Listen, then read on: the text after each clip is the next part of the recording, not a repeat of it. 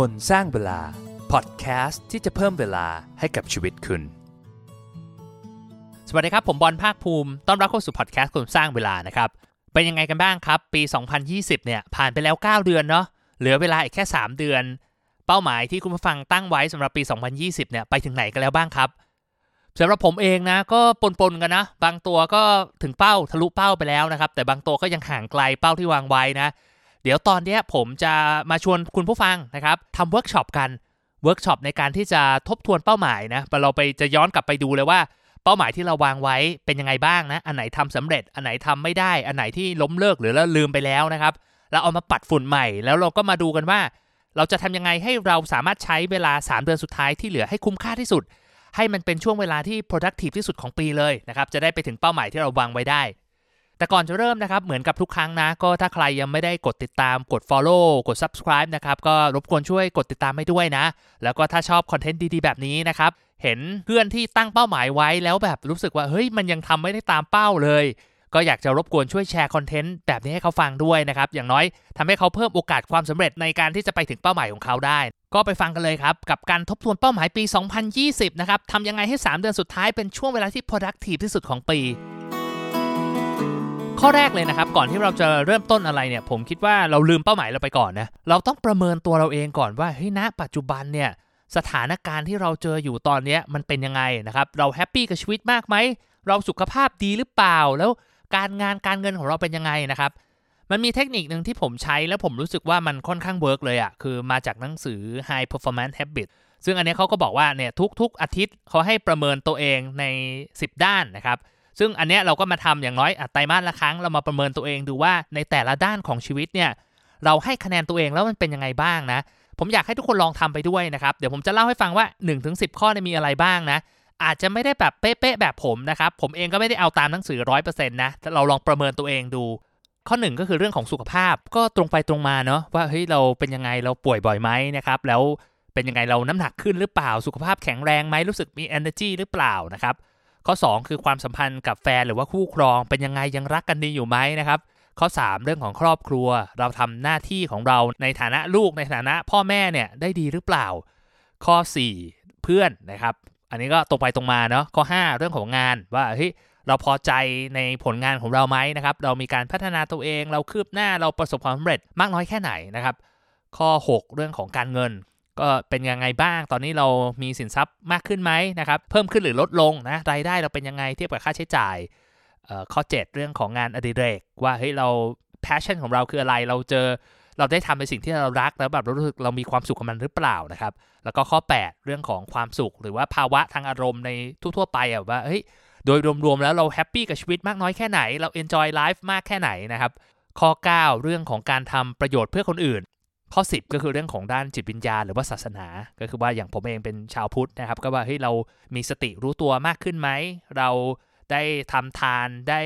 นั่งสมาธิสวดมนต์มากน้อยแค่ไหนนะครับ ก็เป็น 10 ข้อนะ ผมว่าลองประเมินตัวเองดูนะครับ ลองให้คะแนนดูเลยเนี่ย ก็คือถ้าเป็นไปได้นะครับ ไม่ได้ขับรถอยู่หรือว่ามีเวลาเนี่ยก็พอสเลยนะครับ แล้วก็ลองให้คะแนนตัวเองดูว่าเต็ม 10เนี่ยแต่ละเรื่องมีอะไรบ้างนะครับ แล้วค่อยกลับมาฟังต่อนะ เป็นยังไงกันบ้างครับ ได้คะแนนเท่าไหร่กันบ้างนะ คือของผมเองอะโดยรวมๆ ค่อนข้างโอเคนะ ก็คือมีเรื่องของงานเรื่องของสุขภาพครอบครัว การทำประโยชน์เพื่อคนอื่น เรื่องของงานอดิเรก ผมรู้สึกว่าผมผมเอนจอยกับมันนะครับ ส่วนที่สามารถแบบ improve ได้เนี่ยก็อาจจะเป็นเรื่องของการใช้เวลากับภรรยาของผมให้มากขึ้นนะบางทีมีงานต้องทำเยอะแฟนผมก็มีงานทำใช้เวลากับลูกเยอะอย่างเงี้ยไม่ค่อยมีเวลาด้วยกันสักเท่าไหร่ก็อยากเป็น area ที่อยากจะ improve มากขึ้นนะครับ เรื่องของความสัมพันธ์กับเพื่อน พอต่างคนต่างมีครอบครัวแล้วอายุมากขึ้นแล้วเนี่ยไม่ค่อยได้เจอไม่ค่อยได้พูดคุยกันสักเท่าไหร่นะครับก็อยากหาโอกาสในการที่อย่างน้อยได้ connect กันได้ไปกินข้าวกันบ้างนะแล้วก็อีกเรื่องหนึ่งอาจจะเป็นเรื่องของการเงินนะซึ่งหลายคนอาจจะพอทราบผมตอนนี้คือไม่มีงานประจำและไม่ได้มีรายได้ประจำเข้ามารู้สึกว่าเอออยากจะทำให้มันมีรายได้เข้ามาบ้างนะครับแล้วก็จัดการ personal finance หรือว่าการเงินของผมให้มันดีขึ้นมากกว่านี้ ก็ลองดูตัวเองนะครับว่าเอ้ยแล้วลองสังเกตตัวเองว่าอะไรที่มันคะแนนน้อยๆเนี่ยเราจะเอาตรงนั้นน่ะมาเป็นหนึ่งในเป้าหมายของเราในช่วง 3 เดือนสุดท้ายนะครับเพราะว่าบางทีเนี่ยเป้าหมายที่เราตั้งไว้ตอนต้นปีเนี่ยสถานการณ์ชีวิตมันอาจจะเปลี่ยนไปเยอะแล้วนะมันอาจจะมีเหตุการณ์บางอย่างที่ไม่เคยเป็นปัญหา ตอนนี้มันเป็นปัญหา มันเร่งด่วนกว่า เราก็ต้องเอามาเป็นโฟกัสของเราในช่วงอีก 3 เดือนข้างหน้านะครับ พอเราประเมินตัวเอง พอจะรู้สถานการณ์ตัวเราเองคร่าวๆแล้วเนี่ยมันมีอีกส่วนหนึ่งที่เป็นส่วนสำคัญมากๆ ก็คือเป้าหมายของเราที่ตั้งไว้ตั้งแต่ตอนต้นปีนะครับผมก็อยากให้ดึงมันออกมาครับ ไม่ว่าเราจะจดไว้ในโน้ตจดไว้ในคอมพิวเตอร์นะครับ เอาลองมาอ่านดู แล้วเราก็ลองทบทวนมันดูนะครับ ผมอยากจะแบ่งเป้าหมายที่เราตั้งไว้ตอนปี 2020 ตอนต้นปีเนี่ยแบ่งออกเป็น 3 กลุ่มนะครับ ก็คือเป้าหมายที่เราทำได้สำเร็จ เป้าหมายที่เรายังทำแต่ว่ามันไม่ยังห่างไกลอะ่ะคือยัง progress หรือว่าความคืบหน้าของมันยังไม่เป็นอย่างที่เราคิดนะครับ แล้วก็ข้อ 3 คือเป้าหมายที่เราลืมไปแล้ว หรือว่าเลิกทำไปแล้วนะแต่ละอย่างเราจะจัดการกับมันยังไงนะครับ เดี๋ยวตอนท้ายเนี่ยผมจะยกตัวอย่างของผม พร้อมกับดูว่าให้เราจะแก้ยังไงนะ แต่ว่าอย่างเป้าที่ทำได้เนี่ยของผมปีนี้ก็คือเรื่องของการลงทุนอะแล้วก็อาจจะต้องฉลองแล้วก็แฮปปี้กับตัวเองนิดนึงนะครับยินดีกับความสำเร็จของตัวเราเองว่าเฮ้ยเราทำได้ตามเป้าที่เราวางไว้นะครับ ต้นปีเนี่ยผมตั้งเป้าไม่เยอะนะ ก็คือปรับแค่บวก 10%สำหรับหุ้นไทยแล้วก็หุ้นเวียดนาม ซึ่งตอนนี้มันก็สำหรับไทยก็เกินมาเยอะนะ ถึงแม้ว่าตลาดมันลงมา ก็รู้สึกว่าเฮ้ยเราทำได้โอเคแล้วล่ะ มันขอมากกว่านี้ก็คงคงจะยากนะครับ เป้าหมายที่ยังทำได้แล้วมันห่างไกลมากๆเลยก็คือเรื่องของพอดแคสต์นะครับ คือตอนแรกกับผมตั้งใจไว้ว่าอยากจะให้มียอดดาวน์โหลด 1 ล้านครั้งนะ ตั้งแต่ตอนต้นปีนะ ตอนนี้ผ่านไป 9 เดือนก็ประมาณสัก 2 7 8 0 0 0 ครั้งนะครับ ก็ไม่ถึง 30%เลยนะ แต่ว่ามันก็ถือว่าโอเคละมี progress เพราะว่าผมหายไปช่วงใหญ่เลยช่วงที่เจอโควิด แล้วก็เจอปัญหาชีวิตนะครับ ก็ถือว่าตอนนี้เราก็จัดการได้โอเคแล้วล่ะ อย่างเป้าหมายที่ผมลืมไปเลย หรือว่าผมตั้งใจที่จะยกเลิกมันก็คือตอนแรกเนี่ยผมตั้งใจว่าจะทำหนังสือออกมานะครับ อยากเป็นนักเขียน best seller แต่ว่าผมมาประเมินดูแล้วนะ หลังจากที่คุยกับสำนักพิมพ์ดูงานที่ตัวเองทำรู้สึกว่าเอ้ย มันมันไม่ค่อยคุ้มสักเท่าไหร่นะผมก็เลยตัดสินใจว่าเออจะเปลี่ยนจากตรงนั้นนะมาเป็นทำช่อง YouTube แทน ซึ่งวันนี้ก็ยังไม่ได้เริ่มนะ แต่อย่างน้อยก็คือมีทิศทางที่มันมันเปลี่ยนไปนะครับก็ลองสำรวจตัวเองดูว่าไอ้เป้าหมายที่เราตั้งไว้อะไม่ว่าจะกี่ข้อก็ตามตอนต้นปีเนี่ยมันเป็นยังไงบ้างนะครับเป้าหมายที่ผมอยากจะให้โฟกัสจริง ๆ ก็คือข้อ 2 ก็คือว่างานที่เฮ้ยเราทำมาระดับหนึ่งแล้ว แต่มันยังไปไม่ถึงไหนเนี่ย เราต้องมาคิดต่อว่าเฮ้ยแล้วเราจะมีแผนยังไงให้ช่วง 3 เดือนสุดท้ายเนี่ยมันสร้างโมเมนตัมมันสามารถที่จะทำให้มัน productive มากๆ จนเราไปใกล้เป้าหมายได้มากที่สุด หลังจากที่เราทบทวนตัวเองไปแล้วนะครับ ว่าแต่ละด้านของชีวิตเราเนี่ยได้คะแนนเท่าไหร่บ้าง ที่เราทบทวนเป้าหมายที่เราตั้งไว้ตอนต้นปี 2020 เนี่ยผมอยากให้เอา2ออย่างนี้มารวมกัน ก็คือตั้งเป็นเป้าหมายสำหรับ 3 เดือนสุดท้ายว่าเฮ้ยมันจะมีเรื่องอะไรบ้างที่เราอยากจะโฟกัสกับมันนะครับ แต่ว่าการตั้งเป้าหมายมันก็ต้องมีหลักนิดนึงนะ จริงๆ ผมเคยพูดไว้อยู่ใน episode เรื่องของการตั้ง New Year Resolution นะครับ จะหยิบมาบางส่วนแล้วกันนะ ข้อแรกคือต้องตั้งให้มัน specific อะเป็นตัวเลขวัดผลได้ชัดเจนนะครับ ไม่ว่าจะเป็นเรื่องของความสัมพันธ์ก็สามารถตั้งให้เป็นตัวเลขได้เหมือนกันนะครับ แต่ว่าถ้าเป็นอะไรที่มันวัดผลได้ทุกอาทิตย์เนี่ย อย่างน้อยเราจะเห็นว่าเราสามารถทำตามแผนที่เราวางไว้ได้หรือเปล่านะ มันจะสนุกมากขึ้นแล้วก็โอกาสความสำเร็จก็จะเพิ่มขึ้นด้วยนะครับ เวลาเราเลือกเป้าหมายที่เป็นตัวเลขเนี่ยควรเลือกที่มันท้าทายอะ่ะเราต้องใช้ความพยายามนิดนึง แต่ว่าไม่เยอะมากจนแบบรู้สึกว่าเป็นไปไม่ได้ ผมเองอะมีนิสัยชอบตั้งเป้าเวอร์นะครับ แต่พอทำเข้าจริงแล้วรู้สึกว่าหูมันห่างไกลมากอะ่ะแล้วพอเราไปเราไม่เห็น progress ของเราคือแบบเราตั้งไว้ใหญ่มากสมมติเราบอกว่าเออเราอยากมีดาวน์โหลดล้านหนึ่งใช่ไหมแล้วแบบโอ้โหมันยังตอนเริ่มต้นปีแค่แบบห้าหมื่นเองอย่างเงี้ยครับเวลาพอมันห่างกันมากเนี่ยเวลาเราทำไปรู้สึกเฮ้ยเราเราไม่เห็น เราไม่เห็นผลลัพธ์ของเราชัดเจนอะ่ะเพราะว่ามันยังโอ้โหไม่ว่าโตอีกแสนหนึ่งมันก็ยังไกลกว่าเป้าหมายของเราอีกเยอะนะครับเลือกตัวเลขให้มันเหมาะสมนะครับลองดูลองผิดลองถูกไม่เป็นไรนะครับ หลาย ๆ คนทำไปเรื่อยๆ ก็จะรู้ตัวเองว่าตัวเองตั้งเป้าเยอะหรือน้อยเกินไปยังไง เลือกเป้าหมายที่รู้สึกว่าแล้วเราฟีลรู้สึกว่ามันกำลังสนุกอะ่ะมันกำลังแบบท้าทายมันมันน่าจะเป็นไปได้นะ แต่เราต้องพยายามมากขึ้นพอเราได้เป้าหมายของเราออกมาแล้วนะครับ ผมอยากให้เลือกแค่ 3 ข้อพอครับ คือหรืออย่างมากที่สุดก็ 5 ข้อในการที่เราจะโฟกัสกับมันนะ คือเป็นเป้าหมายที่เราแบบอยากได้จริง ๆ นะครับ อย่างที่ผมบอกเราผ่านมาแล้ว 9 เดือน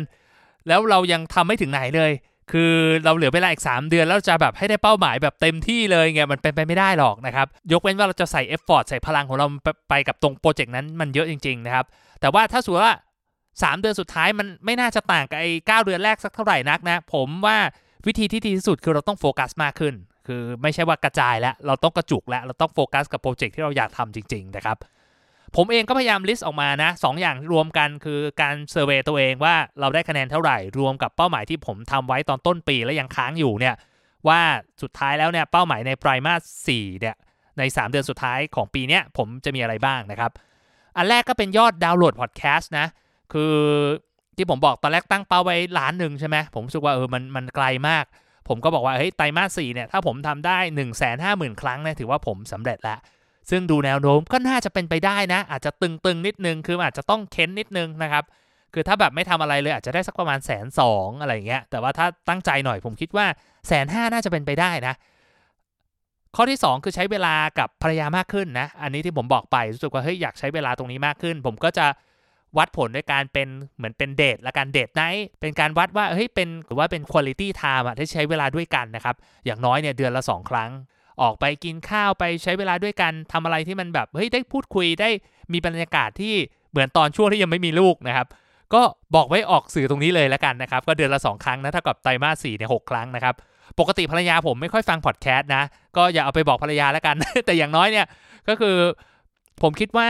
6 ครั้งมันน่าจะโอเคแหละ แล้วก็พยายามทำให้ได้ตามเป้าที่ผ่านมาเนี่ยตั้งไว้เท่าไหร่ทำไม่เคยได้เลยนะครับ ก็เอาเท่านี้ก่อนรู้สึกว่าถ้าทำได้ก็เป็นอะไรที่น่าจะดีนะ ข้อ3เนี่ยก็คือว่าผมอยากจะเริ่มโปรเจกต์ที่สามารถหารายได้เข้ามาบ้างนะครับ คือจะได้ช่วยลดค่าใช้จ่ายต่างๆ ที่ผมใช้อยู่นะครับ รวมถึงพอดแคสต์ตัวนี้มันก็มีค่าใช้จ่ายที่มันมัน ongoing อยู่เรื่อยๆนะเป้าหมายคืออยากจะร้อนใช้จบภายในสิ้นปีนี้นะครับแล้วก็สร้างไรายได้ได้สัก 2 0 0 0 0 0 บาท คือตอนแรกกะไว้สักแสนหนึ่งแต่คิดว่าเออไม่เป็นไรเนี่ยนะลองตั้งดูคือยัง no idea นะครับ แต่รู้สึกว่าเออสองแสนเป็นตัวเลขที่ที่น่ากำลังสนุกนะครับ แล้วก็อีกข้อหนึ่งก็เรื่องของโปรเจกต์ YouTube ที่อยากเริ่มต้นสักทีหนึ่งไม่ได้เริ่มสักทีหนึ่งนะครับคืออยากให้มีผู้ติดตามสักประมาณพันคน ไม่ต้องหวังเยอะมันเป็นโปรเจกต์ขอให้ได้เริ่มนะ มีวิดีโอสักแบบ10วิดีโออะไรอย่างเงี้ยผมคิดว่าแค่นี้ก็ก็แฮปปี้ละแล้วก็ข้อสุดท้ายคือเรื่องของการวิ่ง ก็คือผมเองมีไปลง half marathon ไว้ช่วงเดือนธันวานะครับ แทบจะไม่ได้ซ้อมเลยดีกว่า แต่อาจจะมีเล่นบาสออกกำลังกายในรูปแบบอื่นบ้างนะ ผมรู้สึกว่าเฮ้ยผมอยากจะวิ่งให้ได้เยอะๆ เพราะว่าไม่อยากจะไปเฟล แล้วก็อีกอย่างหนึ่งคือเป็นการแบบพัฒนาสมรรถภาพทางร่างกายของตัวเองด้วยนะครับ ก็ตั้งเป้าไว้ 200 กิโลเมตรในไตรมาส3เอ้ยในไตรมาส4คือ 3 เดือนสุดท้ายนี้นะครับ แต่ถ้าให้เลือกจริง ๆ นะ เอาแค่ 3 ข้อเนี่ย ผมก็คงอาจจะเป็นเป้าหมายเรื่องพอดแคสต์นะครับ1 5 0 0 0 0ดาวน์โหลด แล้วก็เป็น quality time กับภรรยาเดือนละ 2 ครั้ง แล้วก็รวมถึงโปรเจกต์หารายได้ 200,000 บาทเนี่ย ผมคิดว่า 3 ตัวนี้น่าจะส่งผลกับชีวิตผมมากที่สุดนะ ถ้าเทียบกับอีก 2 อันที่เหลือมันก็ดีแหละ แต่ว่าผมคิดว่าถ้า 3 อย่างแรกผมได้ แล้วสำเร็จตามแผนมันก็ถือว่าโอเคแล้วนะครับ ก็ลองดูตัวเองนะครับ ลองตั้งเป้าหมายของตัวเองขึ้นมาดูจาก 2 อย่างที่ผมบอกไป การสำรวจตัวเองรวมถึงเป้าหมายที่เราตั้งไว้เนี่ยว่าอะไรมันคือเหมือนเป็น game changing goals ของเราอะคืออะไรมันคือสิ่งที่ถ้าเราทำสำเร็จแล้วเนี่ยชีวิตเราจะเปลี่ยนไปอะชีวิตเราจะเปลี่ยนไปในทางที่ดีขึ้นนะแล้วเรามีความสุขกับชีวิตมากขึ้น เรารู้สึกดีกับตัวเองมากขึ้น แต่ที่สำคัญที่สุดนะครับ เวลาเราตั้งเป้าหมายแล้วเนี่ยก็อย่าลืมเอามันมาทบทวนบ่อยๆนะ คือเทคนิคที่ผมคิดว่าได้ผลมาก ๆ เลยจริงผมมีพูดไว้บ่อยมาก คือการเอาเป้าหมายของเราเนี่ยมาเขียนลงในสมุดโน้ตนะครับก็ทำเป็นตารางไปเลยว่าสมมติผมบอกว่ายอดดาวน์โหลดของผมเป้าหมายปีไตรมาสสี่หนึ่งแสนห้าหมื่นครั้งอ่าแล้วก็ดูว่าแต่ละวีคแต่ละสัปดาห์เนี่ยเหมือนเรามี progress ไปมากเท่าไหร่แล้ว แล้วมันจะเป็นไปตามแผนที่เราวางไว้ไหมใช่ไหมผมแนะนำให้เอา process เนี้ยเป็นหนึ่งในกระบวนการทำ weekly review หรือว่าการทบทวนการวางแผนระหว่างอาทิตย์นะครับ ก็คือทุกอาทิตย์เนี่ยปกติผมจะวางแผนอยู่แล้ว ผมก็จะมาทบทวนดูตัวเลขตัวเนี้ยว่าเฮ้ยเป็นยังไงยอดดาวน์โหลดตามแผนไหมวิ่งไปได้กี่กิโลแล้วนะครับเหมือนเป็น OKR ที่เราต้องคอยตาม track ทุกวีคนะครับก็ทวนกันอีกทีนึงนะครับสำหรับเวิร์กช็อปทบทวนเป้าหมายปี 2020 ข้อแรกคือให้คะแนนตัวเองครับ ในชีวิต 10 ด้านเนี่ยว่าเราได้คะแนนเป็นยังไงบ้างนะ อันไหนมาก อันไหนน้อย ข้อที่ 2 หยิบเอาเป้าหมายที่เราตั้งไว้ตั้งแต่ต้นปีมาปัดฝุ่นดูนะครับว่าเฮ้ยอันไหนมันยัง work ไหมอันไหนมันยังอยากทำอยู่หรือเปล่า แล้วเอาไอ้ข้อ 1 กับข้อ2เนี่ยรวมกัน แล้วกลั่นออกมาเป็นเป้าหมายสำหรับไตรมาสที่4นะครับโดยการตั้งเนี่ยก็ต้องให้มันชัดเจนวัดผลได้นะครับออกมาเป็นตัวเลข แล้วก็ที่สำคัญคือเราต้อง keep track แล้วก็คอยดูตัวเลขตัวเนี้ยทุกอาทิตย์ว่าเรายังไปตามเป้าหมายที่เราวางแผนไว้หรือเปล่า ก็หวังว่า episode นี้มันจะทำให้เราได้ทบทวนเป้าหมายในอดีตนะครับ ถ้าใครฟังจบแล้วแต่ยังไม่ได้ไปทำเอ็กซ์ไซส์ก็อยากให้ย้อนกลับไปทำดูนะครับ ทบทวนเป้าหมายตัวเองดู เพราะผมเชื่อว่ามันไม่มีคำว่าสายเกินไปหรอก คือมันอาจจะผ่านไป 9 เดือนแล้วเราไม่ได้ไม่ได้มี progress อะไรเลย แต่อย่างน้อยที่สุดถ้าเราได้เริ่มวันนี้3เดือนสุดท้ายมันก็จะเป็นช่วงเวลาที่ดีที่สุดของปีนี้เหมือนกันนะครับ ก็เป็นกำลังใจให้กับทุกคนนะครับ ก็อยากให้ทุกคนกล้าฝันนะ กล้าที่จะตั้งเป้าหมาย แล้วก็ทำมันให้เต็มที่ และสุดท้ายในชีวิตที่เราใฝ่ฝันเนี่ยมันก็จะอยู่ไม่ไกลเกินเอื้อมนะครับ แล้วพบกันใหม่นะครับ ผมบอลคนสร้างเวลาสวัสดีครับ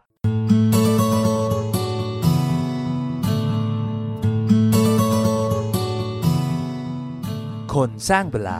พอดแคสต์ที่จะเพิ่มเวลาให้กับชีวิตคุณ